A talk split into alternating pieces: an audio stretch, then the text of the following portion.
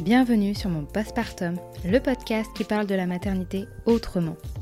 Je m'appelle Sarah et depuis que je suis devenue mère, je cherche à comprendre pourquoi un événement qui est dépeint comme un bonheur ultime est en réalité jonché de difficultés, d'incompréhension, d'injonctions et parfois même d'oppression. J'ai coutume de dire que le postpartum est le premier chapitre du livre des mères. Alors parlons-en. Ici vous trouverez des témoignages sincères, touchants et bien souvent percutants. Il y aura également des professionnels avec qui nous pourrons comprendre certains aspects scientifiques, sociaux et politiques de la maternité. Enfin, j'espère qu'à travers cet espace, vous pourrez trouver du soutien, du réconfort et déculpabiliser sur vos doutes. Si vous voulez soutenir mon postpartum, n'hésitez pas à mettre 5 étoiles sur vos applications d'écoute et pourquoi pas à me laisser un commentaire en plus. Ça me ferait très plaisir. Choisir d'être mère, c'est le dernier livre écrit par René Gressard. Maman d'un petit Ulysse de 7 ans, elle nous raconte sans détour et avec humour les déboires, les surprises, les tabous, mais aussi la joie, l'amour et le bonheur de voir son enfant grandir. Autour de cette conversation intimiste, drôle et émouvante, René et moi avons abordé un panel de sujets. La nuit de la Java, la mauvaise gestion d'accompagnement des mères et des enfants postpartum, le long baby clash plus courant que l'on ne le pense, devoir travailler sur ses traumatismes et ses craintes pour se reconnecter à soi, mais aussi tenter le pari d'avoir un deuxième enfant pour avancer et ressortir grandi de cette expérience. Salut René Bonjour Bienvenue sur mon postpartum. Je suis ravie que tu sois là aujourd'hui. En plus, on est en face à face. Oui, on, se rencontre. Ouais, bah, carrément. je vais te laisser te présenter d'abord. Bonjour, alors je m'appelle René Grezard, je suis journaliste à l'Obs. Euh, je suis l'autrice de Choisir d'être mère, qui est un livre sur la maternité. Euh, voilà, il faut dire d'autres choses euh, Non, c'est si tu veux, je sais pas, ta composition familiale. Alors, comme bah tu veux. Vrai. Alors, ma composition familiale, donc, euh, je suis la mère d'Ulysse, qui a 7 ans. Euh, Julien, qui j'appelle l'aventurier dans, dans, mes livres, est le père d'Ulysse. On s'est séparés, mais c'est ma famille. et je suis en couple avec Clément, dont j'attends un autre enfant. Sept ans plus tard, je remets ça après avoir dit à tout le monde dans mon livre Attention, faites super attention, c'est compliqué, ok? Voilà. Euh, voilà, que dire d'autre? J'ai un frère, une sœur que j'aime euh, passionnément, euh, ma mère, mon père, bien sûr. Et puis, ben, j'ai plein d'amis. Et ça, c'est très important pour moi c'est que. Je pense que la famille, c'est aussi la famille qu'on choisit. Et, tu prêches une convertie. Voilà. Et moi, je pense que j'ai plusieurs familles. J'ai des familles amicales, euh, j'ai ma famille de sang, enfin biologique. Bien sûr. Voilà. Et, euh, et, pour moi, la famille de. Euh, amicale, elle est très importante parce que... La famille de cœur, en fait. Voilà. Je trouve qu'elle est d'un... d'un enfin, voilà, d'un... Quand on va pas bien, quand on a besoin d'aide, mm. c'est des gens qui sont présents aussi. Et moi, j'ai une mère qui est très présente, mais ma famille amicale est... Est très présente Très importante, ouais. ouais. Et qui, ça, ça t'a aidé dans ta maternité? Mes amis m'avaient prévenu de ce qui était difficile pour elle, mais ce qui est difficile pour l'une n'est pas forcément la même chose pour l'autre. Et puis elle m'avait prévenu en pointillé, donc euh, ce que j'ai essayé de faire avec le livre, c'est vraiment de prévenir le, le plus largement possible, sachant que ça n'est pas possible. Donc euh, non. et puis chacune prend, euh, chacun et chacune prend ce qu'il a à apprendre là-dedans et, il fait sa propre tambouille quoi. Mais bon, mes amis qui m'avaient prévenu, elles étaient dans quelque chose où elles prévenaient comme une amie, c'est-à-dire c'était pas un travail euh, qu'elles avaient fait pendant super longtemps. Et puis après, euh, moi j'ai eu la chance aussi d'avoir des, euh, je pense à une amie notamment, des amis autour de moi qui sont qui sont mères et un peu comme moi. Et ça, ça m'a fait beaucoup de bien de sentir que j'étais pas seule à vivre ma maternité de la manière où, je la vivais. Et puis aussi, quand je dis la, la, vivre de cette manière, c'est aussi un mode de vie, de comment on est mère. Bon, voilà, notamment, bon, j'imagine qu'on en parlera à un moment ou un autre, mais bon, je fais beaucoup la fête. Et c'était agréable pour moi d'avoir des, euh, des références de mère, en fait, euh, qui, faisaient la même chose. Voilà, voilà. De pas me sentir toute seule euh, à être une folle du dance floor. Là, on va remonter un petit peu dans le temps. Parce que moi, ce qui m'intéresserait, c'est de savoir si ça a toujours été, pas forcément un but, mais une projection pour toi de devenir mère, d'avoir des enfants. Alors, ça m'a toujours fascinée. Quand j'étais petite, j'avais la Barbie que beaucoup de gens ont eue. Je sais pas si tu vois cette Barbie. C'est une Barbie en fait euh, qui était enceinte et on pouvait enlever son ventre et à l'intérieur il y avait un fœtus et ce truc me. Oui, l'espèce de petit, coffret comme ça là. et j'ai trouvé ça mais euh, fascinant, mystérieux, beau. Euh, c'était vraiment presque envoûtant pour moi ce truc quoi Ouais. de me dire elle elle produit un bébé quoi et c'est son trésor et il est à l'intérieur d'elle et enfin tu l'ouvrais vraiment comme un, un Ah coffret ouais. de trésor c'était vraiment particulier ce truc et puis bah, j'ai une mère qui est une mère euh, qu'on pourrait dire euh, très entière. Elle s'est arrêtée de travailler pendant 12 ans pour nous élever. Ouais. Euh, c'est une mère euh, super. Enfin, ma mère, je l'aime euh, de tout mon cœur. Elle est, euh, elle est, c'est quelqu'un de très chaleureux, de très tendre. Elle a été très présente, voilà. Euh, donc ça, c'était forcément un, comment dire, une référence. Hmm. Après, euh, quand j'ai grandi politiquement, il y a eu un moment où je me suis dit en fait, je voudrais pas d'enfant. Parce que ça te posait un souci. Enfin, il y avait un truc qui tiquait à un moment donné? C'était un peu abstrait dans ma tête. Et ce qui est très bizarre, c'est que euh, quand j'ai fait un enfant, j'avais perdu complètement ça de vue. Alors qu'en fait, c'est comme si à 17 ans, j'avais plus conscience de la difficulté que c'était d'être mère qu'à 28 ou 29. Euh, Il y a eu un truc bizarre qui s'est passé. En fait, je pense que j'étais très investie politiquement euh, dans, ma, dans, ma vingtaine. Je militais à Sud, qui est un syndicat voilà, d'extrême gauche, parce que je suis toujours d'extrême gauche. et, euh, et voilà, et donc il y avait toute la, toute la dimension féministe en fait, et ces réflexions-là, je lisais Simone de Beauvoir, j'étais dans un truc un peu. Ouais, j'étais dans un truc où, la, position de la femme, notamment tout le discours de Simone de Beauvoir sur l'aliénation de la maternité, c'était un truc qui me parlait. Hmm. Aussi parce que j'avais vu ma mère à la maison être euh, très occupée par nous et très euh, envahie en fait. Et dans le même temps, c'était flou en fait, ce rejet. C'était un peu. Je, je sentais que j'avais moi des choses à vivre. Ouais, c'est ça. Peut-être parce que ça te paraissait lointain. Donc- exactement. Non, tu te laissais que- le temps de. Voilà. Je pense que c'était plutôt ça le sujet. C'est que en fait, ça me semblait loin. Mais en tout cas, de manière pratico-pratique, je n'avais pas compris ce que c'était un enfant à ce, moment-là. Et je ne l'ai pas non plus compris quand euh, on a décidé euh, d'avoir un enfant avec euh, donc, mon ex-mari. Et ce qui nous a poussé à, ce désir d'enfant, je le raconte dans mon premier livre, Enceinte, tout est possible. Mais c'est que. Alors, il y avait ma meilleure amie qui avait eu un enfant. Et alors, ça, il y a une sociologue, qui s'appelle Charlotte de Best et qui en parle très bien, qui parle de, de la contagion, en fait, du désir. Que Un peu mimétisme. quoi. Voilà. Toi, tu l'as eu, moi aussi. T'as une amie qui en a eu, qui en a un, et puis du coup, tu te dis genre, ah bah, bah, si elle le fait, moi aussi, je peux le faire. Ouais. voilà, et d'un seul coup, ça devient possible. Et puis, moi, je l'ai vue être mère, et, euh, et c'est une mère géniale, hum, cette, Ouais. euh, cette amie.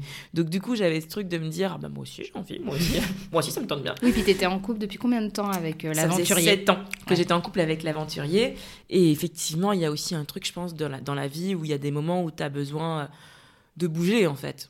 Donc, euh, il y, a, y a 10 000 façons de bouger. Mais moi, en fait, c'était celle-là que je. Hmm. Fallait faire bouger une ligne, quoi, Voilà, quelque part. ça, Ouais, exactement.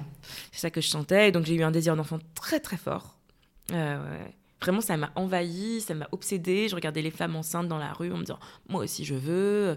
Et, euh, et, et ce que je racontais dans le livre, le premier, c'est que j'avais presque ce truc un peu bizarre. Quand on veut s'acheter des chaussures et qu'on on a repéré une sorte de modèle, on commence à scruter tout le monde qui a le modèle. euh, voilà. Et ben moi, j'avais ça, mais avec les femmes enceintes. Je me disais, mais moi, je veux le ventre de femme enceinte. Mais c'est vrai, mais même quand t'es enceinte, tu vois beaucoup. Tu as l'impression que tu repères que des femmes enceintes. coup, ouais, ouais, tu- c'est- ta commu. donc voilà. Mais euh, et donc du coup, bah, on a fini par euh, tomber enceinte. Et, et- alors j'ai fait une première fausse couche qui était inquiétante, mais la ma gynéco m'avait assez vite rassurée en me parlant de la fausse couche des jeunes mariés, notamment en me disant que c'était un truc assez fréquent en fait, euh, la première fausse couche là. Et puis après, bah, je suis tombée enceinte du lys.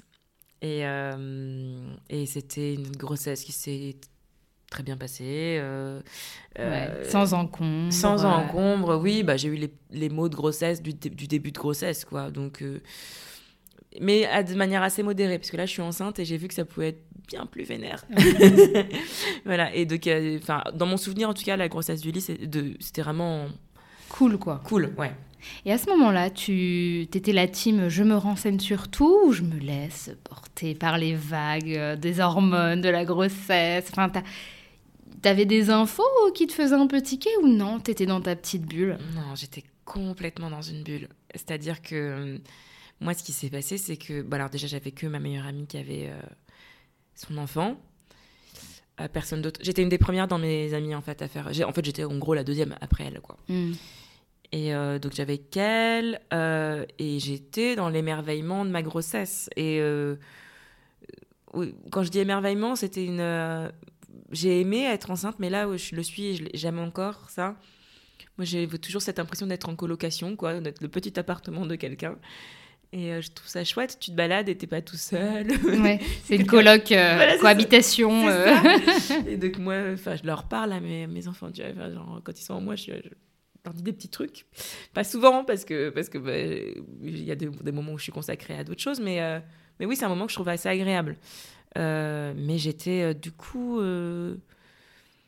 dans ma grossesse. Alors après, j'écrivais le livre qui s'appelle le ah Enceinte tout est possible. Hein. Donc du coup, euh, j'étais dedans, mais j'étais dedans d'une manière bizarre qui euh, c'est difficile pour moi de prévoir à l'avance. tu euh, m'avais expliqué ça. Voilà, donc je peux, je peux en parler. en fait, je me suis fait diagnostiquer il y a pas longtemps, je suis TDAH. Donc, il y a un trouble de l'attention. De l'attention et de l'hyperactivité. Et donc moi, je suis quelqu'un de très dispersé et de pas très organisé aussi, et surtout qui vit complètement dans le moment présent.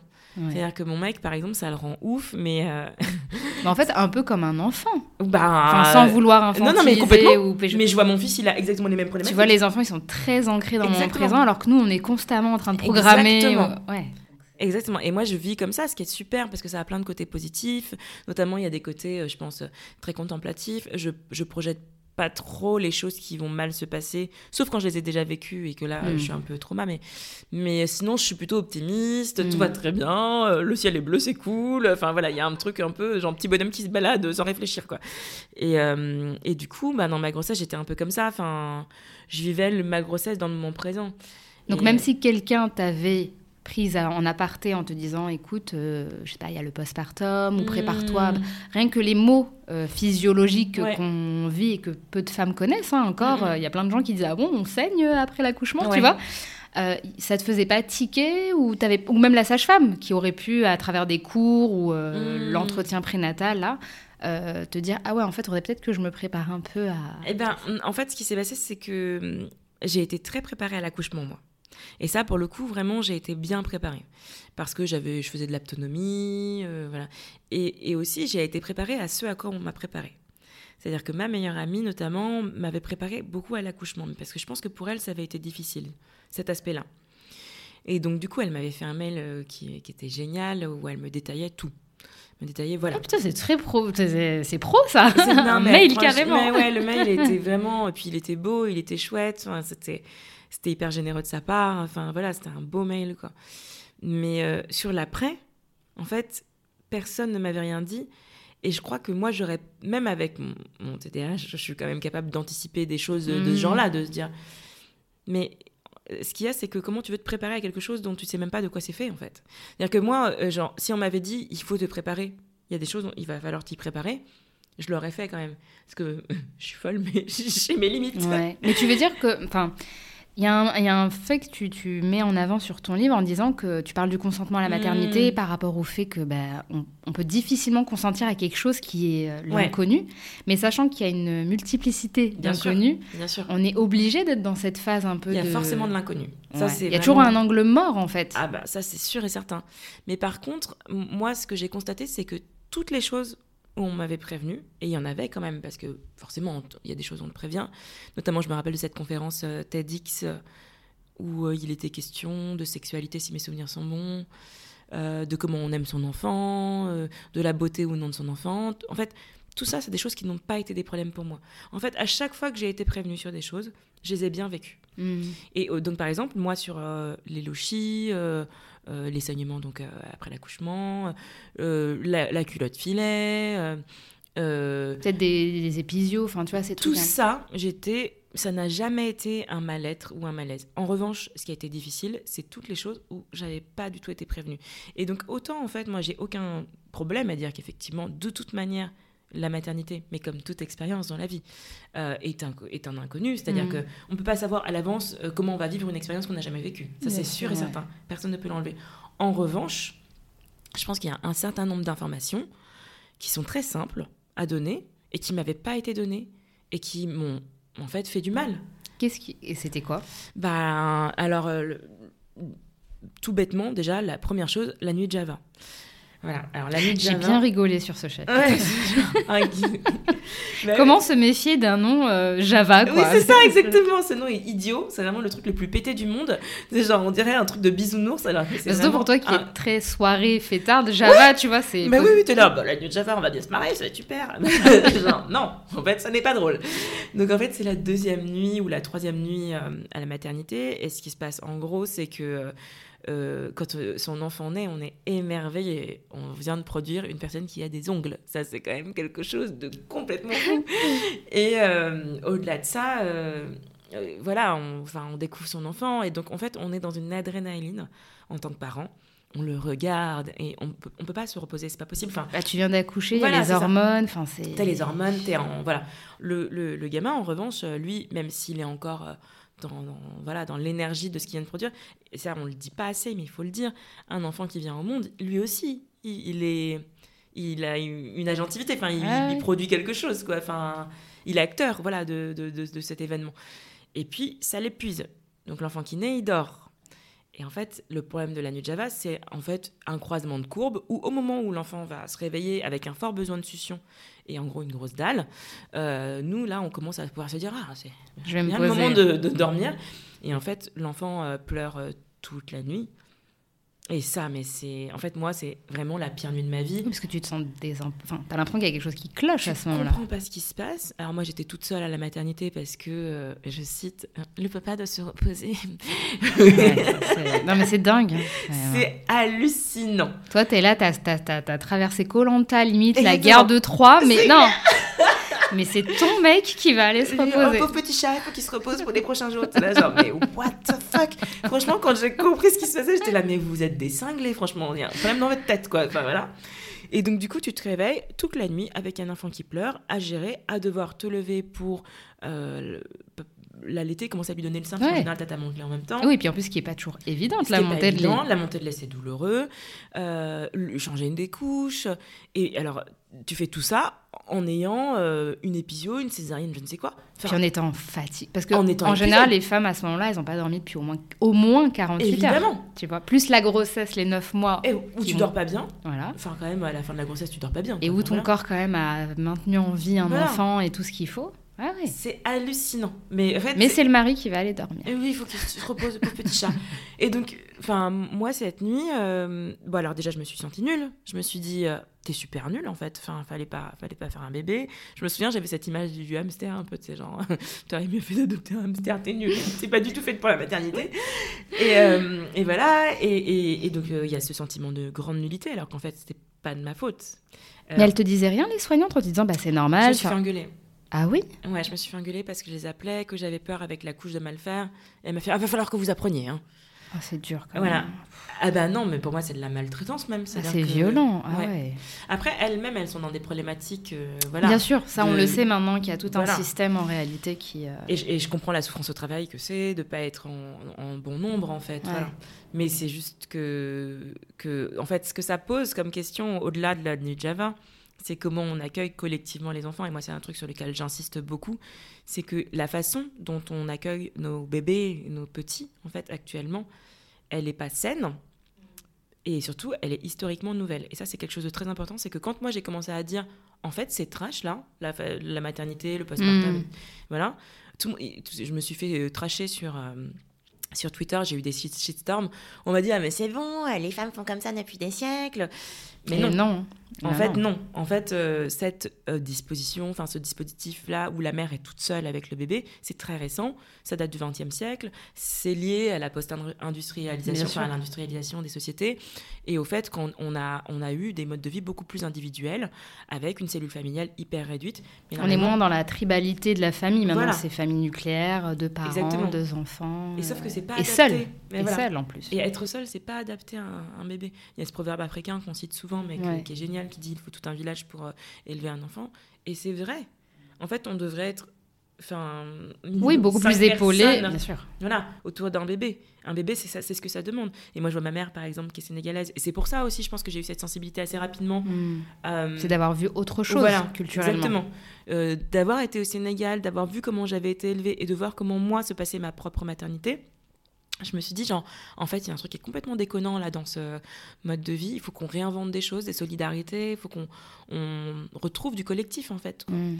Euh, Ce qui ne veut pas dire euh, qu'il faut, parce que moi j'aime beaucoup aussi ma solitude de temps en temps, j'aime ma cellule. Oui, il faut préciser que le fait de vivre en communauté, c'est pas toujours easy. Et- exactement. Parce on fantasme Ah, ça, beaucoup en ouais, Europe ouais, sur ça, mais moi j'ai eu d'autres sons de cloche et ayant Bien comme sûr. toi d'autres euh, origines. Ouais. Je sais que parfois c'est pas euh, Ah, ça évident. peut être bien envahissant. hein. Donc, ça peut être envahissant. Je l'ai vu. C'est, tu peux Voilà. pas te poser pour lire un livre sans que quelqu'un vienne te dire Tu fais quoi? Tu lis quoi? Voilà. Qu'est-ce qui se passe? Donc, Et puis c'est la mère qui arrive, qui prend le bébé, qui fait des. Voilà. Mais je, du coup, moi je suis pas en train de dire qu'il faut faire comme au Sénégal ou comme je ne sais où. Ce que je suis en train de dire, c'est que le mode de vie qu'on a actuellement avec les bébés, il n'est pas adapté aux bébés, il n'est pas adapté aux mères. Et en fait, il crée de la souffrance. Et juste, je pense qu'il faut réinventer des choses.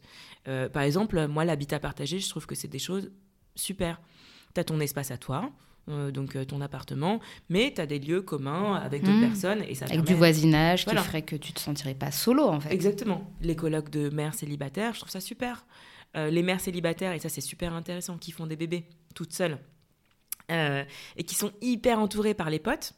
Parce que je- ça, je- j'avais interviewé Johanna Luisen, euh, qui a écrit un livre Mhm. qui est très intéressant, qui s'appelle Si je veux, euh, qui a fait un bébé toute seule. Ce qu'elle raconte, en fait, c'est que contrairement à ce qu'on croit, parce que moi je la plaignais, je me disais, ah pauvre petite, vraiment c'était très compliqué pour elle. Elle m'a dit, mais en fait, euh, tu sais, c'est- dur, hein, bien sûr, mais je crois que je suis plus épaulée que vous en couple, Ouais. parce que je suis identifiée et repérée comme un, un problème possible. Les gens autour se disent, ah attention, là il y, a un- il y a un souci, le radar se met en place. Oui, oui, c'est vrai. Voilà. Bah Et oui, tu as plus d'empathie et de compassion en te disant Attends, elle est toute Elle est seule, toute bah, je seule. vais lui donner un coup de main. Alors que quand tu es dans un couple Voilà. euh, avec bah, souvent un homme, hein, un couple hétérosexuel, Voilà. bah, on se dit Bah non, ils sont deux, mais en fait, la plupart du temps, euh, Ben voilà. c'est pas le cas. T'es toute seule. Et en fait, euh, elle, ce qu'elle racontait, c'était vraiment. euh, ben, elle avait un village autour d'elle, et c'est un village hyper. moi, qui m'aime beaucoup, tu vois. C'est des copines qui viennent, qui prennent sa gamine, qui, qui, qui lui, Mm. qui lui prennent pour qu'elle aille faire un tour pendant qu'elle elle dort. Enfin, juste, c'est génial. Le rêve. Le rêve Et tout le monde, en fait, franchement, tout le monde devrait avoir ça. Bon, là, moi, par exemple, je suis enceinte, mais j'ai des copains qui viennent d'accoucher, j'arrête pas de leur dire filez-moi une nuit si vous voulez, je vous le prends. Enfin. Parce que tu as cette euh, sensibilité par Bien rapport sûr. à ça, en Ouais, fait. voilà. Malgré toi, euh, ce que tu as à gérer, tu te dis Bon, je peux faire un effort sur Bah, une je sais nuit. que euh, moi, ce que ça me coûterait une nuit, euh, c'est pas grand chose par rapport au, au bien-être que ça leur apporterait. Que ça leur apporterait à eux. Pour l'instant, ils sont pas super chauds et je les comprends aussi. C'est pas facile de laisser rentrer quelqu'un dans son intimité. euh, C'est pas évident. On nous apprend pas à demander de l'aide aussi. Exactement. Alors qu'on en a énormément besoin avec un tout petit. Et puis par ailleurs, je les comprends, il est tout petit. Enfin, enfin c'est difficile de Mm. laisser son tout petit à, à- même à une très bonne amie. Mais du coup, pour en revenir à la nuit de la Java, donc Mm. elle passe, hein, cette fameuse Voilà. nuit ou cette deuxième nuit, parce que des fois ça dure. Exactement. Tu finis par rentrer. Est-ce que tu as d'autres difficultés au moment, de, de- de- au moment où tu es à la maternité, ou ça va, ça se tasse et ça, ça Non. perdure? Au moment où tu rentres à la maison et que tu découvres Ouais. d'autres. euh, Bah, j'ai eu mal, hein. enfin, franchement, déjà j'avais des hémorroïdes, personne ne m'avait prévenu que tu pouvais avoir des hémorroïdes. C'est pareil en fait. Qu'est-ce que ça coûte de dire, bon, préparez-vous, il y a cette question des hémorroïdes et n'hésitez pas à en parler Hmm. parce que c'est vrai qu'il y a un tabou. Enfin, Bah, c'est pas glamour, quoi. c'est pas glamour. euh, Mais moi, franchement, j'ai appris à en parler très librement parce que ça me semble hyper important d'en parler. C'est très douloureux. C'est hyper douloureux. C'est-à-dire que moi, j'avais une épisiotomie et j'avais des hémorroïdes en même temps et j'avais plus mal à mes hémorroïdes qu'à mon épisiotomie. Enfin, quand même, euh, ça dit en fait euh, le. Bah, en toute confidence, j'ai pas eu d'épisio, j'ai pas eu de déchirure, j'ai eu des hémorroïdes et je m'en souviens encore. Bah non, mais c'est un cauchemar. Ça fait très mal et en plus personne t'en parle parce que c'est une Tabou. zone bah, tabou. Bah oui. T'es là à la pharmacie, est-ce que je peux avoir une Ouais, crème c'est ou un- ça. Tu vois, c'est très. Et euh, alors qu'en fait, il faut qu'on le crie sur tous les Ouais, toits. on a des hémorroïdes. Et que c'est normal. Oui, et c'est normal. Et euh, il y avait la, hum, cousine d'une amie qui lui avait dit accoucher, ça fait surtout mal au cul. Et en fait, franchement, c'est très très vrai. c'est très très vrai. Et, et- et quand tu le sais, du coup, tu peux aussi, de un, mettre en place un régime préventif. De deux, euh, une fois que c'est là, ne pas avoir peur de dire en fait, j'ai mal au cul. quoi. ouais, ouais. Aidez-moi. Enfin, voilà, tu le dis pas comme ça, mais bon, enfin, voilà. Et, euh, et ça, moi, ça, m'a, ça a été un gros choc. Quoi. Enfin, Parce que ça a duré, ça a été sur le long terme, bah, ça, ça a duré franchement un mois ou deux, hein, je pense. Ouais. Alors, alors, la douleur n'était pas aussi intense qu'au tout début. Mais c'était un problème quand même au quotidien. C'était un problème quotidien. Et, et, euh, et voilà. Donc, euh, donc, et il y a 30% des femmes qui ont des hémorroïdes. 30%, c'est une femme sur trois. Si je dis pas de bêtises, je à suis peu pas près, ouais. voilà. c'est quand même beaucoup, quoi. C'est beaucoup. Enfin, Et puis des fois, ça peut s'aggraver, de ce que j'ai compris. ouais, euh, si parce tu que, prends pas le truc en charge, euh, tu vois, vu qu'il y a l'alimentation à travailler, euh, la circulation, ça peut. euh, bah ouais, ouais. Et vu que tu es avec en train de gérer un bébé et tout le Ben quotidien et oui. qu'on te laisse solo, bah, ça, Ben peut ouais, se- ouais, ouais. ça peut s'aggraver. Et puis moi, j'ai un petit côté grande gueule, donc je dis j'ai eu des hémorroïdes, et donc j'ai pas de problème à dire à, à un soignant, euh, allez, enfin, euh, faites quelque chose parce que j'en peux plus. Mais je sais qu'il y a plein de meufs pour qui c'est compliqué. C'est pour ça que je le dis et que je trouve ça hyper important qu'on le dise, quoi. Parce que Mais les- tu fais bien, tu Voilà. fais bien. Et par rapport à Ulysse, alors comment ça s'est passé euh, la rencontre. Ouais, le, le fait de, gérer- bah, de, de- de réaliser que c'est pas juste un fantasme, c'est un humain en fait, que tu gères en long, en large et en travers. Ça, je pense que c'est c'est waouh quoi, de le Ouais. réaliser. Bah, alors Ulysse, euh, moi j'ai ressenti un amour assez immédiat, je dois dire. Je sais qu'il y a des gens pour qui ça met du temps, mais moi j'ai eu un truc, euh, je sais pas, je l'ai aimé tout de suite. euh, T'as les yeux qui brillent là. Ouais, je, en fait, mais parce que c'est, en fait, ça continue de me fasciner cet amour. C'est- Je trouve que c'est un amour qui n'arrête pas de grandir, Ouais. euh, et d'émerveiller aussi. Ouais. En fait, il naît et tu commences par te dire, mais en fait, euh, il est, il- enfin, je sais pas, moi, j'étais folle, quoi. Je le trouvais, je, je- je le trouvais beau, je le, je le trouvais tout petit, vulnérable. T'as un truc où t'es, tu sais, t'as envie d'en Mm. prendre soin, tu. Et Ça t'a fait peur ça? Ouais, moi, ça m'a fait peur, ouais. Tu Ouais, sais, ouais. ce truc de sans moi, euh, tu sais, il y a un peu Ah ce truc un peu irrationnel, si je suis pas là, il, il meurt quoi. Ah ouais, ouais, non, mais c'est badant de ouf. hein. Et, et de toute manière, euh, voilà, je sais que tu es d'accord avec ça parce qu'on en a parlé un petit peu avant, mais pour moi, la maternité, ça n'est qu'une expérience d'ambiv- d'ambivalence. C'est-à-dire que tu es, folle d'amour et en même temps, tu es terrorisée. euh, Bon, après, te- souvent, quand on est amoureux, on est terrorisé. hein, mais mais t'es terrorisé pas comme quand tu es amoureux euh, de- de- de- d'un adu- d'un adulte.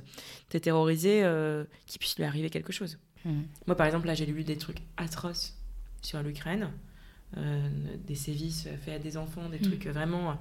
Ça m'a. Je suis hyper émotive, donc euh, je pourrais chialer rien que d'en parler.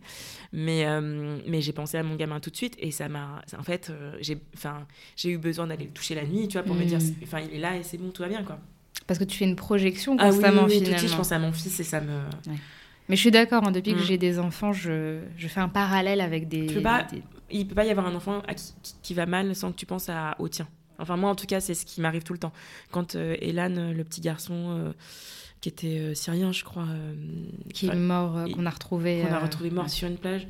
Mon fils, il avait à peu près le même âge, mais ce truc, moi, l'image, elle est. Ouais, Mais il y a beaucoup de mamans qui disaient qu'elles en, avaient- en avaient fait des cauchemars c'est un cauchemar. C'est un cauchemar. Et ça arrive tout le temps, en fait. Bon, il faut pas y penser parce que sinon, du coup, tu. C'est ce que me dit mon mec. Il me dit, tu sais, oui, là, t'as lu des trucs, mais en fait, ça arrive tout le temps, quoi. Mais, euh, mais oui, oui, t'as, t'as un truc de projection. Donc, ouais, donc moi, j'ai aimé Ulysse euh, tout de suite, immédiatement, très, très fort. Et, euh, et ça, c'est quelque chose que je tiens à dire c'est qu'il y a eu parfois une mécompréhension de choses que je disais, euh, ou une incompréhension, c'est plus. euh, genre la meuf, misunderstanding. Ouais. Genre, de ce que je disais. euh, mais pour moi, tout ce que je dis n'a absolument rien à voir avec mon fils.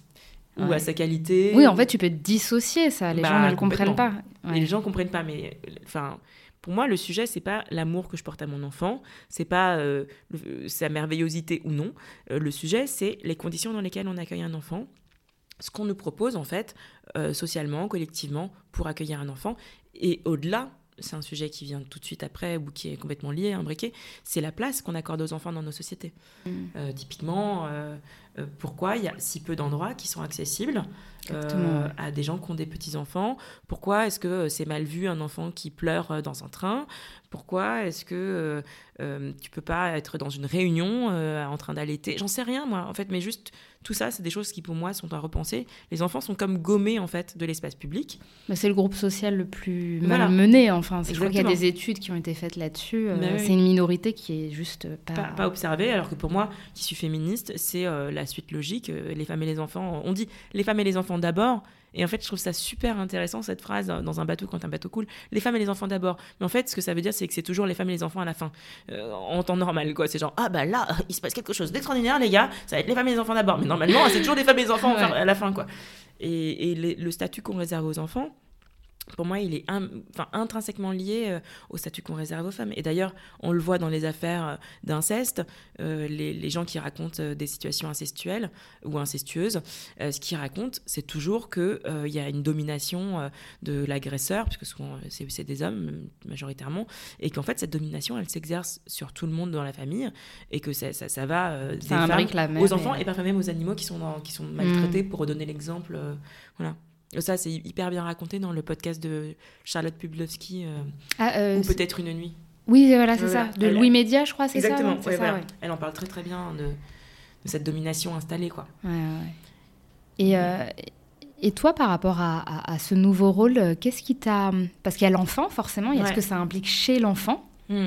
Mais c'est vrai qu'on est, nous aussi, en tant que mère, pas mal gommés, parce que ça y est, c'est évident, c'est inné, c'est genre, ça y est, t'as trouvé ta voix. Hmm. Mais on remarque maintenant que c'est beaucoup plus complexe que ça, même psychiquement. tu sais, ce truc de perdre son identité. ce fameux deuil identitaire maintenant qu'on met en hmm. avant, ces ambivalences qu'on voilà, ce truc de je l'aime d'amour, mais là j'aimerais ne pas le voir pendant un moment. Euh, et tout ce que ça peut imbriquer en fonction de nos schémas de famille, le compagnon qu'on a, si on a du relais ou pas. Mm. Toi, comment tu l'as vécu? Alors moi, euh, j'ai mis du temps à comprendre ce qui se passait. Tu réalisais pas à ce moment-là? Je réalise, j'ai pas réalisé. Comme, en fait, comme tout le monde, euh, je me disais bon bah voilà, maintenant t'es mère. Enfin, c'est ce que j'étais censée être. La vérité, c'est que j'étais dans un immense syndrome de l'imposteur par rapport à ton fils ou par, rapport, à, mon fils, par rapport au rôle de, dire euh, d'appeler des gens notamment en disant je suis la mère euh, d'Ulysse euh, voilà j'étais là genre waouh c'est c'est tu mytho. Il y avait vraiment ce truc dans ma tête qui disait mais non c'est pas possible ce n'est pas toi. Je trouve que c'est c'est un rôle qui s'apprend être mère. Et moi particulièrement ça a été long. Et alors le truc le plus difficile je trouve dans cette position au-delà du fait de se sentir parce que moi, je me sentais mère, je m'occupais de lui. Bien sûr. Donc, c'était pas tellement le sujet, plutôt que celui du statut, euh, enfin, d'accepter que désormais, on est euh, parent. Mm. En fait, moi, il y avait un truc, c'est que comme j'ai une mère un peu totale, un peu euh, très entière comme ça, devenir mère, c'était quand même comme impossible. Il y avait cette idée que ma mère est la mère. Mm. Et que du coup, bah, moi, je peux pas l'être. tu étais encore la fille de ta mère. encore la fille de ma mère, exactement. Mm. Mais, mais que le truc de mère, bah, c'est le truc de ma mère. voilà, donc ça, c'était compliqué. Et puis, au-delà de ça, il y avait quand même. Euh, ouais, passer, euh, de, devenir mère. Et alors, le pire pour moi, c'était euh, la question de l'autorité. la question de l'autorité, c'est quelque chose que j'ai mis, je pense, 4 ans à appréhender. Et et finalement à gripper. Enfin, comment dire, j'ai trouvé mon, ma, ma, place et ma façon de faire au bout de 4 ans. Ouais, ça a été compliqué. Ça a été très compliqué. Parce que je suis quelqu'un, moi-même, qui a du mal avec la contrainte, qui est très libertaire. Et du coup, me retrouver dans le rôle de flic de mon fils, qui n'est pas drôle en soi, hein, de toute façon. C'est pas, ah c'est pas la partie la plus sympa. Non. De toute façon. J'étais euh, complètement euh, désemparée. Surtout, il y avait tout ce truc de l'éducation bienveillante. Enfin, voilà, toute notre génération a, un peu euh, été là-dedans. Mais de se dire, genre, en fait, cette, cette, cette utopie de se dire qu'il suffit de parler euh, et se mettre à la hauteur de l'enfant. Bah, voilà, de se mettre à sa hauteur. Alors, tu vas te baisser, tu vas dire ça va, ça va bien, et tout va bien se passer. Bah non, en fait, ça ne marche pas. Donc euh, en tout cas, pas tout le temps, pas avec tous. Pas tout le temps, pas avec tous. Moi, de mon côté, ça marchait pas. Voilà, parce que s'il y a des gens pour qui ça marche, mais tant mieux. Je suis très contente pour eux. Enfin, c'est moi, c'est toujours un truc que je dis, c'est s'il y a des mères qui sont super heureuses d'être mères et que ça se passe parfaitement bien, je doute que ce soit le cas. Mais euh, pour moi, on va laisser le bénéfice du doute. mais, mais, mais, tant mieux. Enfin, je suis pas du tout en train de pester sur les femmes qui disent moi c'est super quoi. Et c'est sûr qu'il y a forcément des mères pour qui c'est plus facile que pour d'autres. Bien sûr. Parce que elles ont été, je sais pas, dans leur enfance, elles ont un rapport à ça qui est plus simple. Mais tu le dis, ça, on vient pas, on n'a pas toutes le même bagage. Je crois que je sais plus c'était quelle phrase, mais euh, on vient avec ce qu'on est. et de toute façon, on n'est pas à, égalité. Donc ça sert à rien de se comparer. On, est tous différents et c'est ce qui fait, euh, c'est ce qui fait la beauté du monde en fait. Moi, je trouve que c'est, enfin voilà, c'est un peu cucu de dire ça, mais c'est vrai quoi. C'est de la biodiversité en fait quoi. voilà. vous avez la recette de René. Non mais c'est vrai, tu vois. Enfin, enfin moi, je vois bien qu'il y a des gens qui font euh, des choses que moi je ne ferais pas du tout et vice versa. Et c'est riche, en fait. Enfin, moi, moi, de toute manière, j'ai un principe global dans la, dans, la vie, c'est de ne pas juger les gens. Je, de, je, qui suis-je, en fait, pour euh, savoir... En plus, leur enfant, c'est leur enfant. Ils le connaissent, moi, je ne le connais pas. Enfin, oui. dire, ils Toi, tu vois l'instant T sur une situation. Ils ont Enfin, voilà. Bah, évidemment que je vais juger quelqu'un qui se met à, taper son enfant dans, la rue. Ça, c'est pas mm. quelque chose que je, je me... Enfin, comment dire C'est impossible à ne pas juger. Mm. S'il y a de la maltraitance, je juge.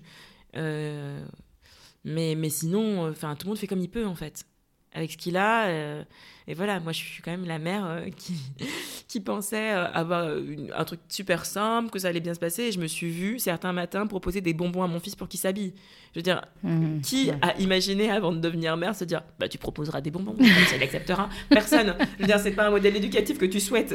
Si, tu, te retrouves là, c'est que tu es en, détresse en Ouais. fait. Et c'était mon cas, j'étais en détresse. Le mec ne voulait pas s'habiller le matin. Il, il- il fa- on, on s'est pas battu, mais il y a eu des moments où c'était comme ça. Sais- tendu, quoi. Ouais, ouais. c'était tendu.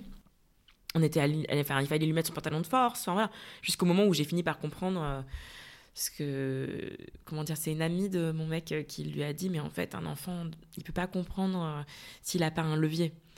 Euh, C'est-à-dire que lui, le fait d'arriver en retard à l'école, euh, s'il s'en fout, il s'en fout en fait. C'est pas un sujet. Enfin, c'est un y ait une carotte un peu qui le Voilà. motive, quoi.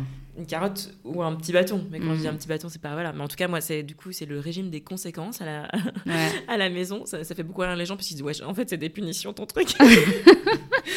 Mais non, pour moi, c'est très différent parce que les conséquences, en fait, c'est que quand tu te comportes bien, il y a des conséquences positives et quand tu te comportes mal, il y a des conséquences Comme pour tout le monde, en fait. négatives. Exactement. C'est vrai aussi pour nous. Si on se met à faire n'importe quoi dans la rue, à taper des gens, ben, il risque de nous arriver des conséquences négatives. Bah ouais. Et puis si on fait un super truc et qu'on est gentil avec les gens, en fait, les conséquences, c'est le karma, quoi. Ouais, c'est ça.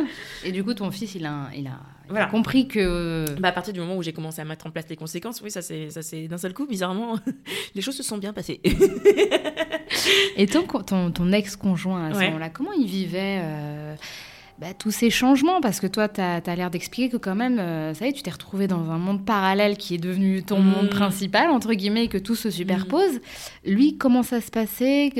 Même votre dynamique familiale, comment ça s'articulait toutes ces années Mais en fait, euh, donc on s'est séparés avec euh, avec le père d'Ulysse et je pense que euh, c'est lié précisément à cette différence de vécu.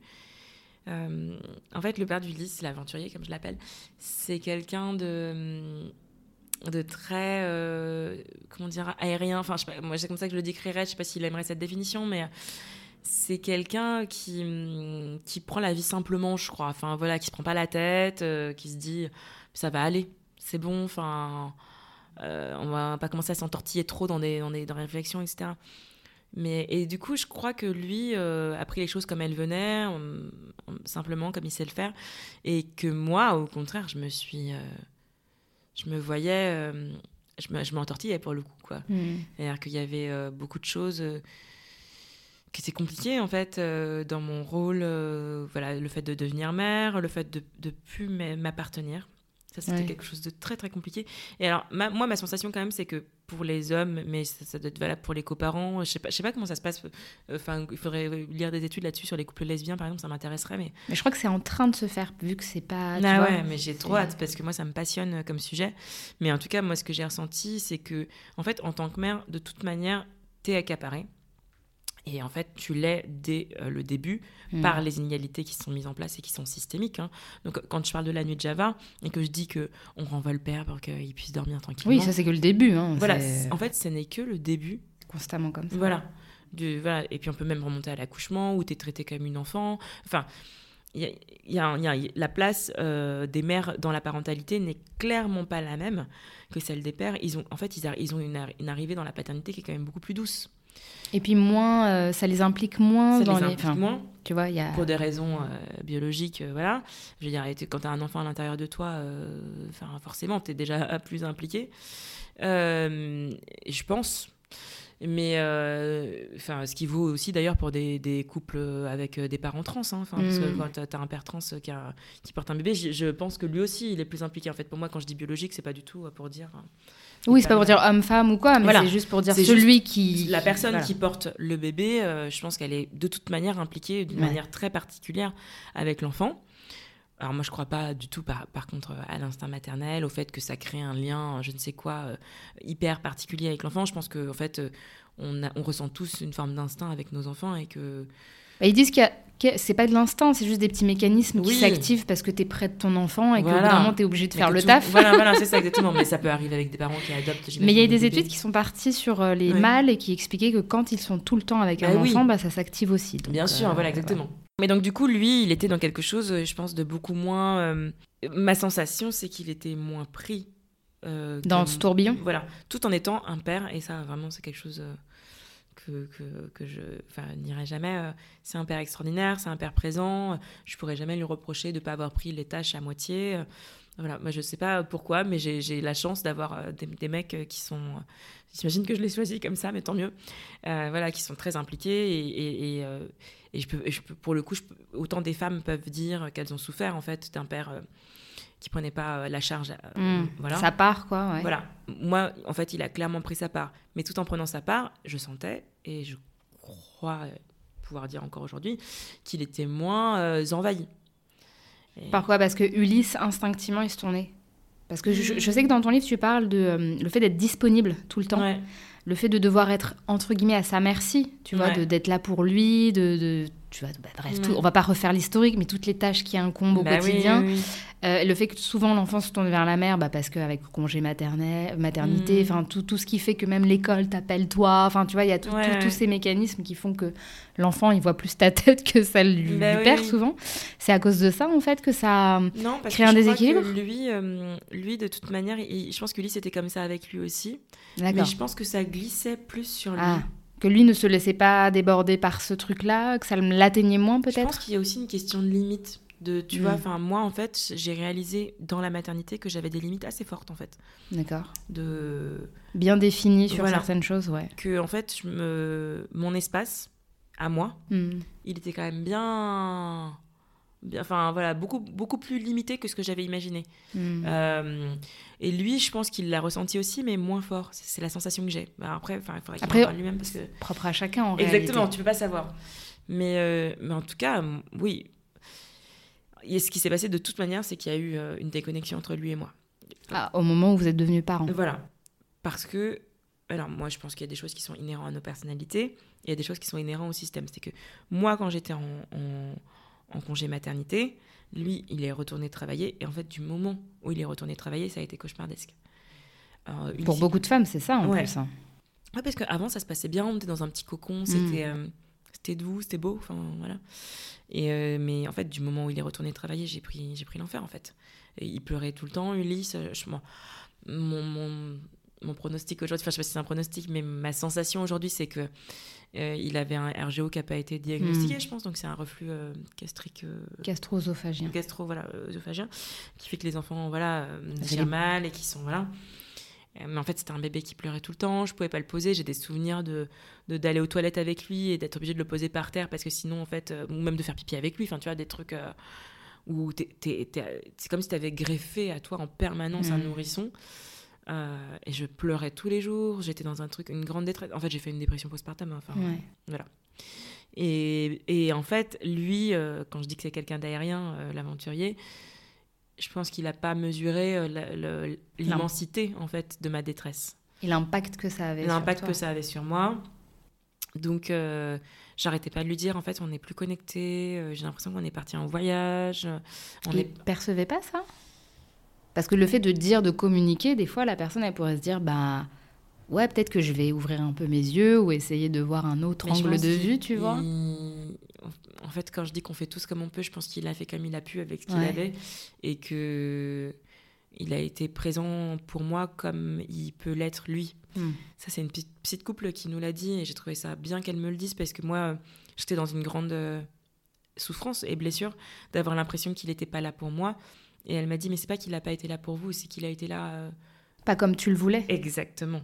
Il a été là comme lui, il sait être là pour quelqu'un. Et c'était pas la manière que j'attendais. Mais, mais il était là. Il était présent. Euh, juste, moi, quand je lui disais, j'ai l'impression qu'on n'est pas connecté, lui, il me répondait, ça va aller, ça va aller. Et il me chantait notre chanson, voilà. Et euh, il me prenait dans ses bras, il m'aimait. Mais, mais moi, c'était pas ça que j'attendais, je crois, à ce moment-là. Moi, j'avais besoin d'une compréhension fine de, de, ce que je vivais et qu'on puisse en parler, qu'on puisse le décortiquer. Hmm. Et ça, euh, c'est pas trop lui, je crois. Et c'est ça que j'ai découvert aussi dans ma parentalité et, qu'on a découvert à, nos dépens, en fait. C'est que les outils dont on avait besoin mutuellement, peut-être, euh, euh, voilà, à ce moment-là, c'était pas ceux qu'avait l'autre. Donc, hmm. donc ouais, on s'est perdu, quoi. Et c'est franchement, c'est une des douleurs les plus vives que j'ai vécues dans ma vie. Hein. Enfin, parce que c'était, euh, j'étais très amoureuse de lui et je pense que du coup, on était pris dans un tourbillon de choses un peu compliquées et, et j'arrivais pas très bien à le dire à la fin. Mais aujourd'hui, je le sais. Je on s'est quitté, je l'aimais encore. Oui, c'était pas l'amour le problème. Non, c'était pas l'amour du tout. Non, non, non. Non, le problème c'était la communication et le et le, le soutien en fait à l'autre. Et moi, j'avais besoin d'un soutien psychique et euh, et ouais, l'aventurier, c'est un aventurier, quoi. il fait de l'escalade et il peut faire des choses très poétiques, drôles, et voilà, mais, mais c'est pas quelqu'un qui va faire le psy. C'est pas son. Il est dans l'action plutôt que dans. Plutôt dans l'action que dans que dans mais quand tu dis ça, qu'est-ce que tu veux dire exactement Moi, je crois que c'est ça que j'attendais, c'était des phrases comme ça. Genre, mais tu, tu crois pas que c'est peut-être ton père ou ta mère qui. ouais, quelque chose de plus poussé. Ouais, non, mais j'exagère, enfin, je caricature le truc, mais en fait, ce que j'attendais, c'était des discussions qui durent des heures et des heures sur le trouble que je ressentais. Et ça, hmm. bah, c'est pas du tout son truc.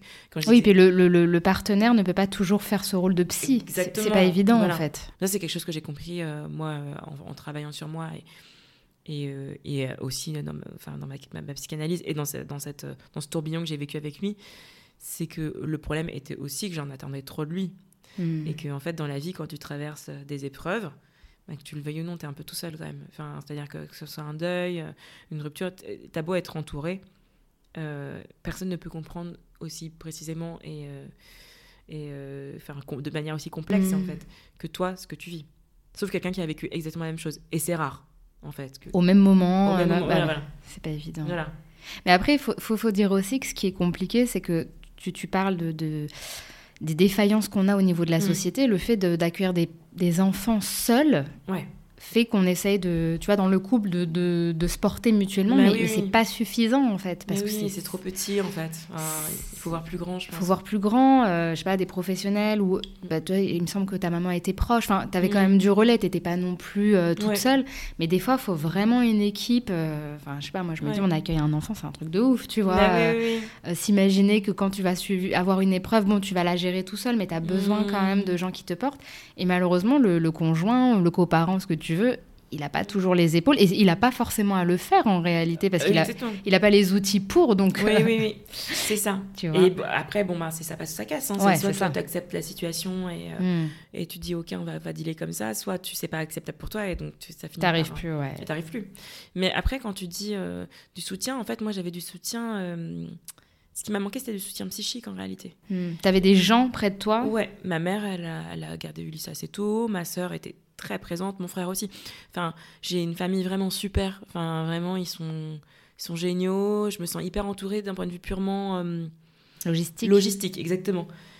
En revanche, le soutien psychique, pour moi, c'était quelque chose de, de dur. Ouais, j'étais vraiment.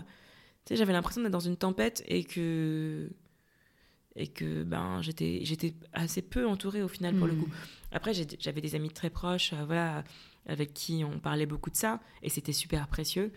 Mais, euh, mais après, tu vois, autant ton conjoint peut pas tout et, peut-être qu'il sait pas son rôle, mais quand même, moi, il y avait la limite, enfin, tu vois, le seuil pour moi qui n'était mm. pas possible à, dépasser, mm. c'est que j'avais besoin qu'il comprenne au moins ce qui se passe. Ah oui. Sans forcément y apporter des réponses. Mm. Et ma sensation, c'est qu'il comprenait pas. captait rien.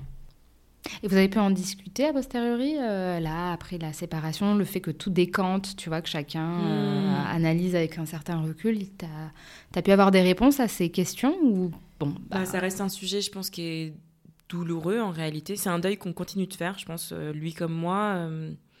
il y a encore eu un épisode un peu dramatique cet automne où je me suis mise à pleurer comme une folle pour une histoire. Bon, c'est un peu compliqué, mais en fait, on, est, on a la même bande de potes, donc ça c'est un peu compliqué. C'est mhm. que du coup, on se retrouve au milieu de temps en temps de voilà. Et, euh, et en gros, euh, on s'était mal compris. Enfin bon, j'ai compris euh, un peu malgré moi que je, on voulait pas les mêmes choses tous les deux pour notre relation en devenir. Et ça m'a fait, j'ai mhm. ressenti une émotion. Enfin, j'ai pété un câble en fait. Vraiment, je suis devenue un peu zinzin quoi. Et on, du coup, on a été voir la petite couple qu'on ah. avait vu pour. Là, là, alors que vous étiez séparés. Ouais, alors qu'on était séparés depuis deux ans, mais parce que moi, je sentais qu'on avait un problème en fait sur euh, qu'est-ce qu'on faisait de notre relation. Ouais. Et que euh, ce que moi je voulais visiblement n'était pas ce que lui voulait, mais que lui, non, de son côté, ne formulait pas non plus clairement euh, ce qu'il voulait. Et que moi, j'avais besoin de cette clarté. Bon, ça, c'est un gros truc en plus aussi entre nous. C'est que je pense que c'est quelqu'un qui aime bien le flou ça lui va bien de zoner comme ça dans les eaux troubles. L'aventurier. voilà, c'est ça, c'est l'aventurier. L'aventurier est très aventurier. Moi, pas du tout. Moi, j'ai besoin de clarté, j'ai besoin qu'on me dise si on m'aime, qu'on m'aime, si on m'aime pas, qu'on me dise qu'on m'aime pas, et, où on va, qu'est-ce qu'on devient. Enfin, moi, je suis dans un truc. Positionné, quoi. Voilà, sinon, je suis vraiment perdue. Et du coup, on a revu la petite couple, et effectivement, alors ça, c'est des sujets qu'on avait euh, travaillé. Euh, en se séparant. Elle, en fait, elle nous a aidé à nous séparer, donc voilà. Mais là, on l'a revue et en fait, on a, on a dû reparler de qu'est-ce qu'on était l'un pour l'autre au-delà d'Ulysse, parce que évidemment qu'on est les parents d'Ulysse. Bien sûr. Mais la question au-delà, c'était ben. Qui êtes-vous tous les deux on est l'un pour l'autre, quoi. Mm. Et alors, en, gros, moi je suis quelqu'un de très excessif. Et ce qu'a dit la psy, c'était très drôle. Elle a dit René, vous me faites penser à quelqu'un qui décide de faire une pièce montée toute seule en pensant que vous la faites avec quelqu'un d'autre. et, voilà. C'est bien imagé. C'était très bien imagé. Et, euh, et, du coup, elle a dit Mais en fait, vous, faites votre petit truc dans votre coin. Vous dites Alors là, on va faire ci, on va faire ça. Et voilà. Et puis, ben, votre, votre, la personne qui est avec vous, euh, votre partenaire, le père de votre fils, vous, en fait, vous vous souciez pas, vous faites pas assez attention à, qu'est-ce qu'il veut parce que vous êtes tellement dans votre enthousiasme que vous en oubliez ça. Et c'était, c'était super juste. Et du coup, elle s'est retournée vers lui en lui demandant Mais en fait, vous, vous voulez quoi? Il a dit des carottes râpées, ce bâtard.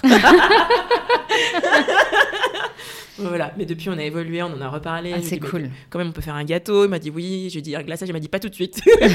donc voilà. Donc on en rigole et, et on est proche aujourd'hui. C'est quelqu'un qui compte énormément pour moi. Enfin, c'est ma famille, quoi. Mais il, y a un truc à, à construire et. Euh, et à construire à deux sans quelqu'un qui s'emballe un peu toute seule en disant euh, pièce montée. Et, et l'autre carotte râpée. Et l'autre carotte râpée euh, qui, en, du coup, dit rien. Enfin, en fait, il faut que les deux personnes soient engagées. Quoi. Mais c'est intéressant cette expérience quand même, parce que je te l'avais dit en off, mais c'est vrai que maintenant, on commence à parler du baby clash, ce qui est un sujet un peu difficile. Peu de gens vont dire Ouais, écoute, ah, depuis que j'ai mmh. un enfant, dans mon couple, ça va pas on se perçoit pas de la même façon. Et souvent, c'est les femmes qui imbriquent, qui impulsent le truc, encore une fois. Il hein, faut qu'on aille voir, euh, faire une thérapie, faut bah, qu'on discute. On est en charge du travail affectif depuis qu'on est petite. Voilà. pourquoi s'arrêter Voilà. Hein, pourquoi, pourquoi stopper ça maintenant? Et, c'est vrai qu'il y a quand même cette image, j'ai l'impression inconsciente, où on se dit le baby clash, c'est un clash, c'est immédiat, c'est tout de suite, c'est dans la première année. Mais toi, tu as l'air de. Enfin, en tout cas, de par ton expérience et de ce que moi j'avais l'impression aussi, c'est souvent quelque chose de plus latent on s'en aperçoit pas toujours. Et comme tu dis, si toi, t'es pas là à essayer de mm. trouver des, réponses à tes questions, mm. bah, il y a des, couples qui restent comme ça, qui naviguent à vue pendant, pendant les années. C'est pour ça que j'ai trouvé ça intéressant que tu en parles aussi librement euh, mm. sur ton livre, avec euh, bah, les aspects hyper négatifs que ça peut engendrer. Mais ça donne au moins, un, je vais pas dire un espoir, mais au moins, euh, ça donne une perspective à, des couples qui pourraient traverser ça et se dire, attends, ok, ça peut être normal, ça peut être courant, on peut essayer de travailler dessus. Et comme tu dis, soit ça passe, soit ça casse. Mais au moins, on avancera et, on essaiera de faire évoluer les choses. Quoi. Bah ouais, si j'en ai parlé dans le livre, c'est que moi j'ai des regrets quand même sur cette histoire. C'est qu'il y a des choses que j'ai faites euh, que je referai pas du tout aujourd'hui de la même manière. Mais moi, j'étais dans le, dans le Schwarz, quoi. Il y avait un truc un peu, quand, quand ça m'est arrivé, je ne comprenais pas ce qui m'arrivait. pour moi, le baby clash, c'était pas ça, parce que, euh, en fait, euh, les problèmes, ils ont duré, comme tu dis, c'était un long baby clash. Enfin, c'est ce que je dis dans le livre, c'était latent, quoi. On s'est séparés, Ulysse, il avait 3-4 euh, ans, enfin, voilà. Donc, c'est pour dire que ça a duré longtemps.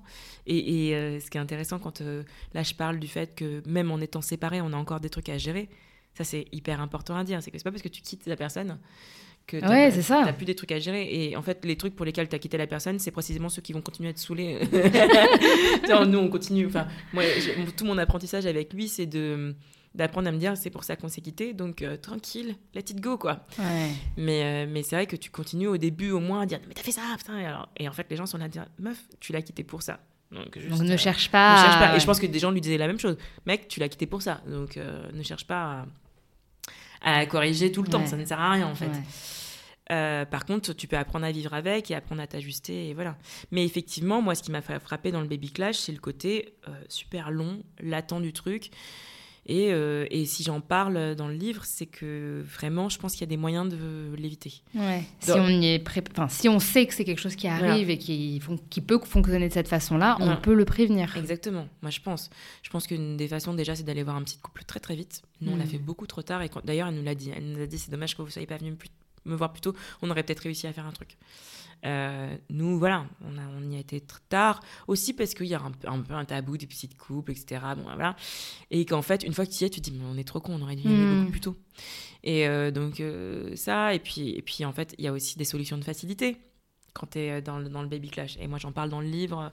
C'est pareil, c'est des choses, c'est tabou, mais j'en parle parce que je pense qu'il faut, il faut dire hein, que ça existe. Moi, en fait, je l'ai trompé. Et je l'ai trompé, pourquoi? Bah Parce que c'était très simple.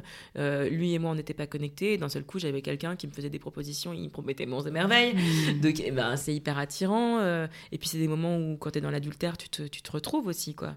C'est un moment qui n'est qu'à toi. ça, c'est un truc que j'ai découvert parce que moi, j'avais jamais été infidèle avant. Euh, quand tu es avec ton maman. C'est toi, ouais. C'est à toi, c'est que lui et toi. Il n'y a pas d'enfant, il n'y a pas de mari, c'est genre ton moment. Il n'y a rien qui impacte cette, ce, moment en fait. Et puis tu es dans un sentiment amoureux et tu es aussi dans, un. Enfin, quand il y a de l'amour, parce qu'il n'y en a pas forcément, mais voilà. Et, mais aussi tu es dans le regard de quelqu'un qui te regarde autrement. Mm. Comme tu es réellement. Voilà, qui mm. te regarde en tant que euh, personne euh, adulte, voilà pas comme la mère euh, du gamin, pas comme ma femme qui est devenue la mère de mon enfant. C'est euh, une grande indépendance, en fait, une, mm. euh, un adultère. Je ne le recommande pas. voilà, parce que moi, j'en ai. Voilà, du coup, c'est pour ça que, en fait, je le dis dans le livre, c'est que moi, c'est quelque chose que j'ai regretté, parce que j'arrêtais pas de lui dire on n'est pas connecté, on n'est pas connecté. Mais quand ça s'est présenté, au lieu de lui dire en fait, on n'est tellement pas connecté que voilà où moi j'en suis, je l'ai pas dit. Ouais, tu l'as fait, as, voilà, ouais. je l'ai fait, et ensuite, ça a été une avalanche. ben, de blessures mutuelles. C'est-à-dire que bah, je l'ai blessé, moi ça m'a blessé de le blesser. Enfin, c'était dur en fait, c'était horrible. Et je sais qu'aujourd'hui, c'est quelque chose que je ferai plus. Et, il n'y avait pas longtemps, il y a une fille qui m'a écrit sur Instagram en disant Je suis au bord de l'adultère, je suis en baby clash. Je lui ai dit Alors, premier truc à faire, t'en parles à ton mec. tu lui dis en fait Voilà, le degré en fait de chaos dans lequel on est, là je suis sur le point de faire ça. Après, si les gens ont des deals de couple qui sont polyamoureux, euh, ouverts ou je ne sais quoi, pour moi c'est pas le même sujet. Non, c'est pas pareil. Voilà. Là, le sujet pour moi c'est euh, tu as un contrat de base et si tu as envie de mettre un coup de canif dedans, bah il faut en parler avec l'autre. Mais le problème, c'est que souvent, en fait, tu vois juste le truc et c'est une sorte de. C'est un oasis, je sais pas comment dire, un mirage, quoi. Dans bah, toi, t'es assoiffé. c'est ça, exactement. Et il y a de l'eau. Elle a fraîche. tu dis, allez, c'est parti. Mauvaise idée. Mais parce que tout ça, en fait. Euh, je crois que en parlais, on en parlait déjà en off, et, mm. et c'est ce que moi, ça m'a interpellé, c'est que tu n'arrivais pas à te retrouver. Non. Et comment tu as fait là? Parce qu'il me semble que tu me disais que tu commences euh, hmm. non, je crois que c'était aux 4-5 ans du lycée que tu as commencé un peu à te hmm. stabiliser ou un peu plus tard, je sais pas, euh, corrige-moi si je me trompe. Comment tu as fait justement pour retrouver René? Ouais. Et eh ben, alors, je remercie ma psy que j'aime d'amour et qui m'a beaucoup aidé à ça. Euh, j'ai pris un chemin d'abord qui était un chemin un peu étonnant. j'ai passé beaucoup, beaucoup, beaucoup de temps sur des dance floors.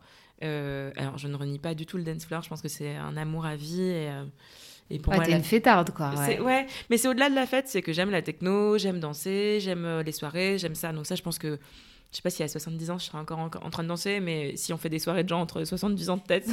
Attends, j'ai quand même vu que tu étais en soirée ensemble toute la nuit. Oui. Faut le faire quand même. Hein. Bah non, mais j'aime trop danser. Et même enfin à jeun, sans rien boire, prendre, ça me. Ça, c'est pas un problème, quoi. Je, je, je suis trop heureuse quoi, quand je suis en teuf. Donc, euh, et ça, ça, m'a, c'était un premier truc où, en fait, quand j'étais en teuf, c'était un peu comme avec les amants, c'était un moment qui était qu'à moi, où aussi tu es hyper connecté à la musique, à ton corps. Hmm. Euh, euh, donc j'étais, j'ai fait énormément la, fête. Enfin, c'est-à-dire que à un moment donné, j'étais sur un rythme d'un week-end sur deux. J'ai, j'ai été beaucoup, beaucoup à Berlin. Genre, je connais, je connais pas mal les clubs de Berlin. voilà, et, et, mais c'est une passion que j'ai encore aujourd'hui. Mais en revanche, ce qui était problématique, c'est que c'est une passion qui est pas réparatrice. C'est-à-dire que tu as une satisfaction immédiate de genre là c'est à moi, je me retrouve, je m'appartiens, hmm. je danse, mon corps existe, je suis vivante, très bien. Mais euh, ensuite derrière, tu es fatigué, faut t'en remettre. Et euh, t'as un enfant à gérer. T'as un enfant à gérer. c'est pour ça que mes potes, ils étaient toujours là, on va en after. Tu no way, c'est ma limite l'after. Vous êtes mignons, mais mais voilà. Donc moi, j'ai jamais été une meuf d'after. Mais par contre, euh, bah, je me couchais à 9h, à 10h. Euh, un week-end sur trois, je dirais. Enfin, voilà. C'est beaucoup difficile quand on a un petit à la maison. Et, euh, et quand j'étais vraiment, euh, enfin, un week-end sur deux, c'était énorme. Alors après, ce qui s'est passé, c'est que bah, dans le travail avec ma psy, j'ai fini par identifier aussi ce qui se jouait dans ce dans cette effusion aussi de sociabilité, parce que c'était beaucoup ça, et en fait que derrière tout ça, il y avait une grande peur de la solitude, hmm. et j'ai beaucoup travaillé sur ça, et en fait, j'ai appris, euh, bah, en fait, j'ai appris à me rencontrer. C'est-à-dire que euh, j'ai essayé de me récupérer quand l'enjeu c'était de me rencontrer moi. Tu vois, enfin, quand je dis de me rencontrer moi, ça veut dire euh, mes angoisses. Ouais, voilà, connaître mes angoisses. Donc il apparaît de manière très originale que j'ai une angoisse très très forte de la mort, voilà, qui est donc compensée par des choses qui sont la vie, genre danser, manger, voilà. et puis, du coup, apprendre à se poser, à accepter le silence, à comprendre que le silence, c'est pas forcément la mort. À comprendre que la solitude, c'est une façon de se récupérer qui est peut-être plus efficace aussi que Mm. parfois que d'être dans la dispersion, les amis, les... Qui est moins joyeuse, mais qui est. Voilà. Donc, bah, en fait, je suis passée de mère ultra euh, teufeuse à euh, petit bambou, la méditation. Euh, aussi parce que mon, mon, mon mec actuel euh, m'a amené vers ça. Ouais. Qui est plus posé, peut-être. Ouais, plus... c'est ouais. quelqu'un d'ancré et euh, de très connecté à lui-même, à ses besoins, à ses limites. Et ça m'a, ça m'a fait du bien de le rencontrer. J'étais, en fait, c'était, moi, j'étais sur ce chemin, je l'ai rencontré lui, et c'est comme il était sur ce chemin, quoi. Hmm. Et il m'a confirmé, c'est lui qui m'a fait découvrir la méditation. Euh, c'est lui qui m'a fait apprécier les randos alors que je ne savais pas le faire avant.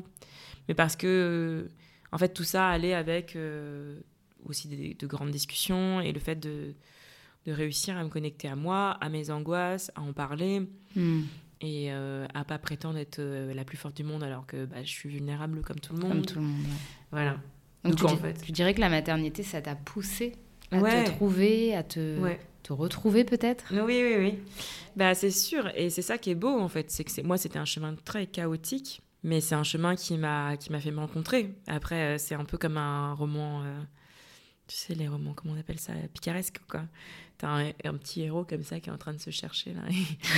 Et, Il voilà. part en, en vadrouille. En vadrouille, euh, il rencontre des gens, et voilà, c'est- mais c'est un peu ça. Bah, Kirikou, il y a un petit côté comme ça. Tu vois, Ouais, Kirikou, il rencontre le sage dans la forêt il- pour délivrer la sorcière. Enfin, il y a un truc, euh, tu vois, moi, c'est un peu cette sensation. Je trouve que la maternité, pour moi, c'est ça. C'est un chemin qui, euh, si tu l'acceptes, peut te mener à toi. hmm.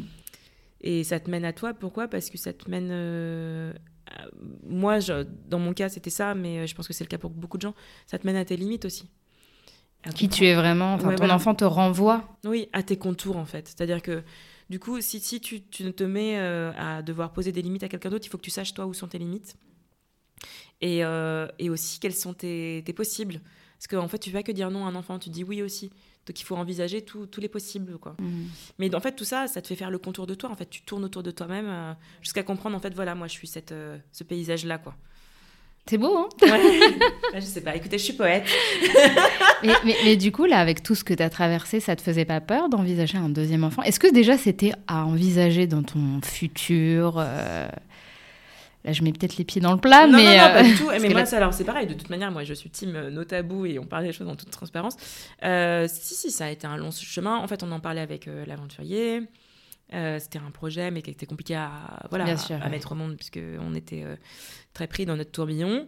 Et moi, globalement, j'ai une fratrie que- qui est très importante pour moi. Euh, mon frère et ma sœur, enfin voilà, on est très soudés, Mm. on s'aime énormément. Et, et du coup, je sais tous les bienfaits que c'est une fratrie, et j'avais un peu envie de ça pour Ulysse et pour du coup son petit frère aussi Bien qui est sûr, à venir. ouais. Enfin, c'est un, Ouais. euh, un cadeau mutuel, quoi. Et, euh, et puis, et puis donc, donc j'en avais envie, tout en étant euh, un peu traumatisée, ouais. Mon, mon mec, euh, il parle de moi un peu en me disant, en fait, t'es un peu une grande, une grande brûlée de la maternité, et c'est vrai. J'ai- Enfin, c'est un peu grandiloquent dit comme ça, mais, mais, mais, mais, euh, mais j'ai été un peu traumatisée. hein. Enfin, je veux dire, euh, moi, quand je vois une femme pleurer euh, parce qu'elle est en congé maternité, ou quand je vois les filles dans la rue, tu les reconnais, hein, quand tu as été en congé maternité.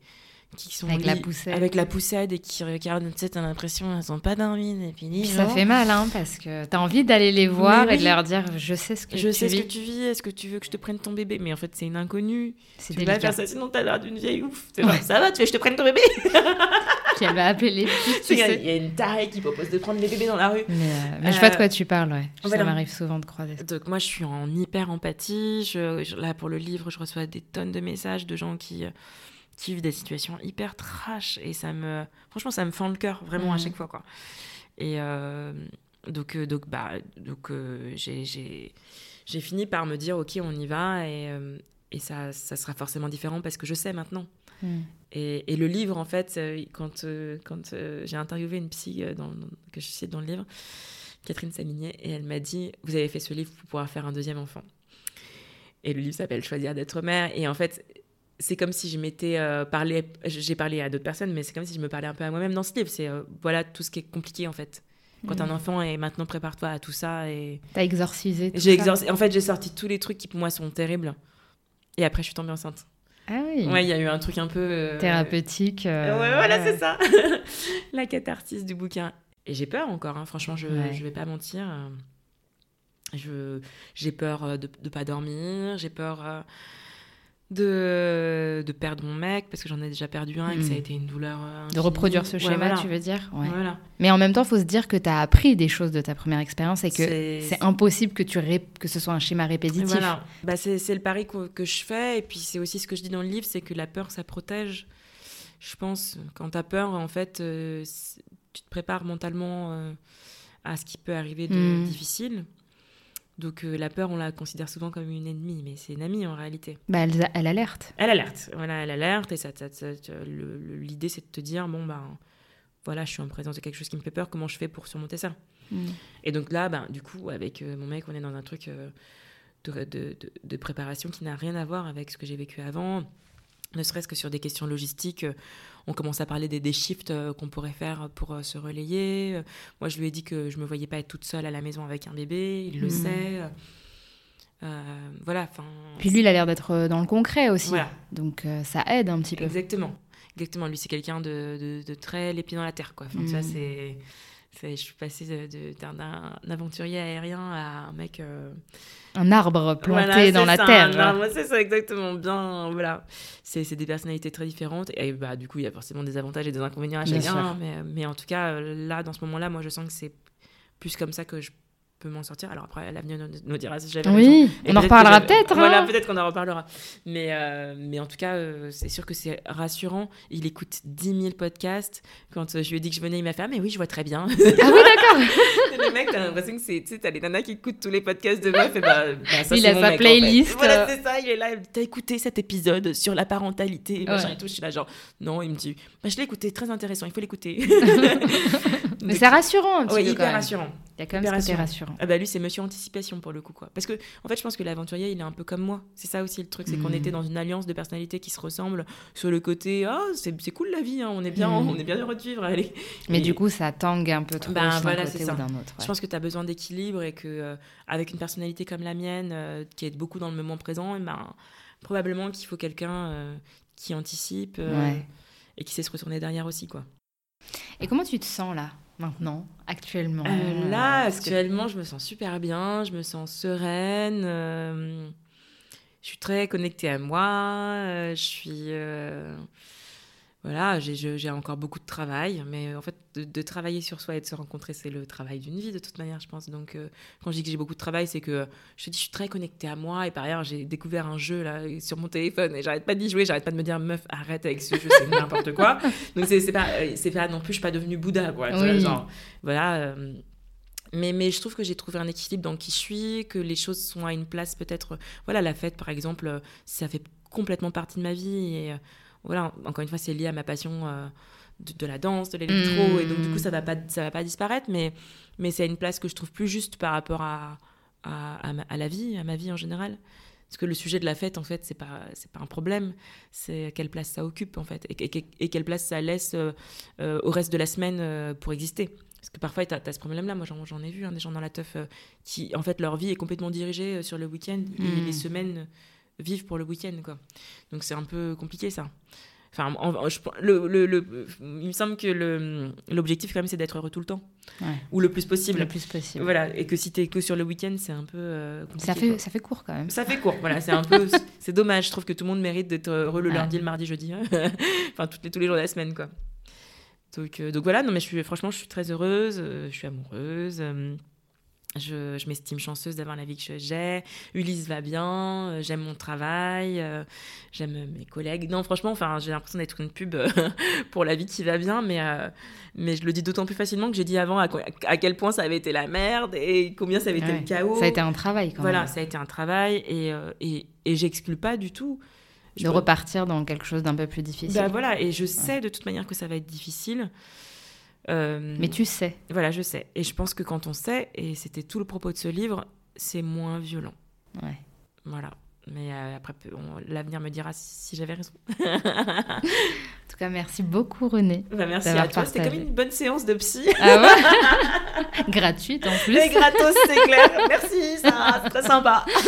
merci à toi d'avoir partagé tout ça. Euh, merci pour ce livre. Moi, vraiment, je, ça m'a fait beaucoup rire, ça m'a ému par moments. J'ai eu l'impression de, bah, de discuter avec une copine en le lisant, de se dire T'as vu, as vu, on n'est pas les seuls à avoir vécu ça. Donc, je te remercie d'être venu euh, jusque chez moi pour nous partager tout ça. Je te souhaite le meilleur pour, euh, pour l'arrivée de ton deuxième tu petit as bout. parce que je suis une grosse émotive. Et Bah on sait oui, les mais- hormones, là. Vraiment, je te souhaite le meilleur quand Ouais. je vois une femme enceinte, je- surtout quand elle a connu des difficultés. Je, je lui souhaite le meilleur. J'espère que ça va bien se passer. Et de toute façon, euh, si ça va pas, ou même si ça va bien, je te réinvite sans problème dans mon Avec micro plaisir. et puis euh, on en reparlera. Voilà. et voilà, À je suis en train de bientôt. pleurer. Merci. À bientôt, René. Merci, à bientôt. Salut. J'espère que cet épisode vous aura plu. On se retrouve la semaine prochaine pour un nouveau témoignage. En attendant, vous pouvez me suivre sur mon compte Instagram, mon postpartum tout attaché, pour ne rien rater de mon contenu. Prenez soin de vous et à très bientôt.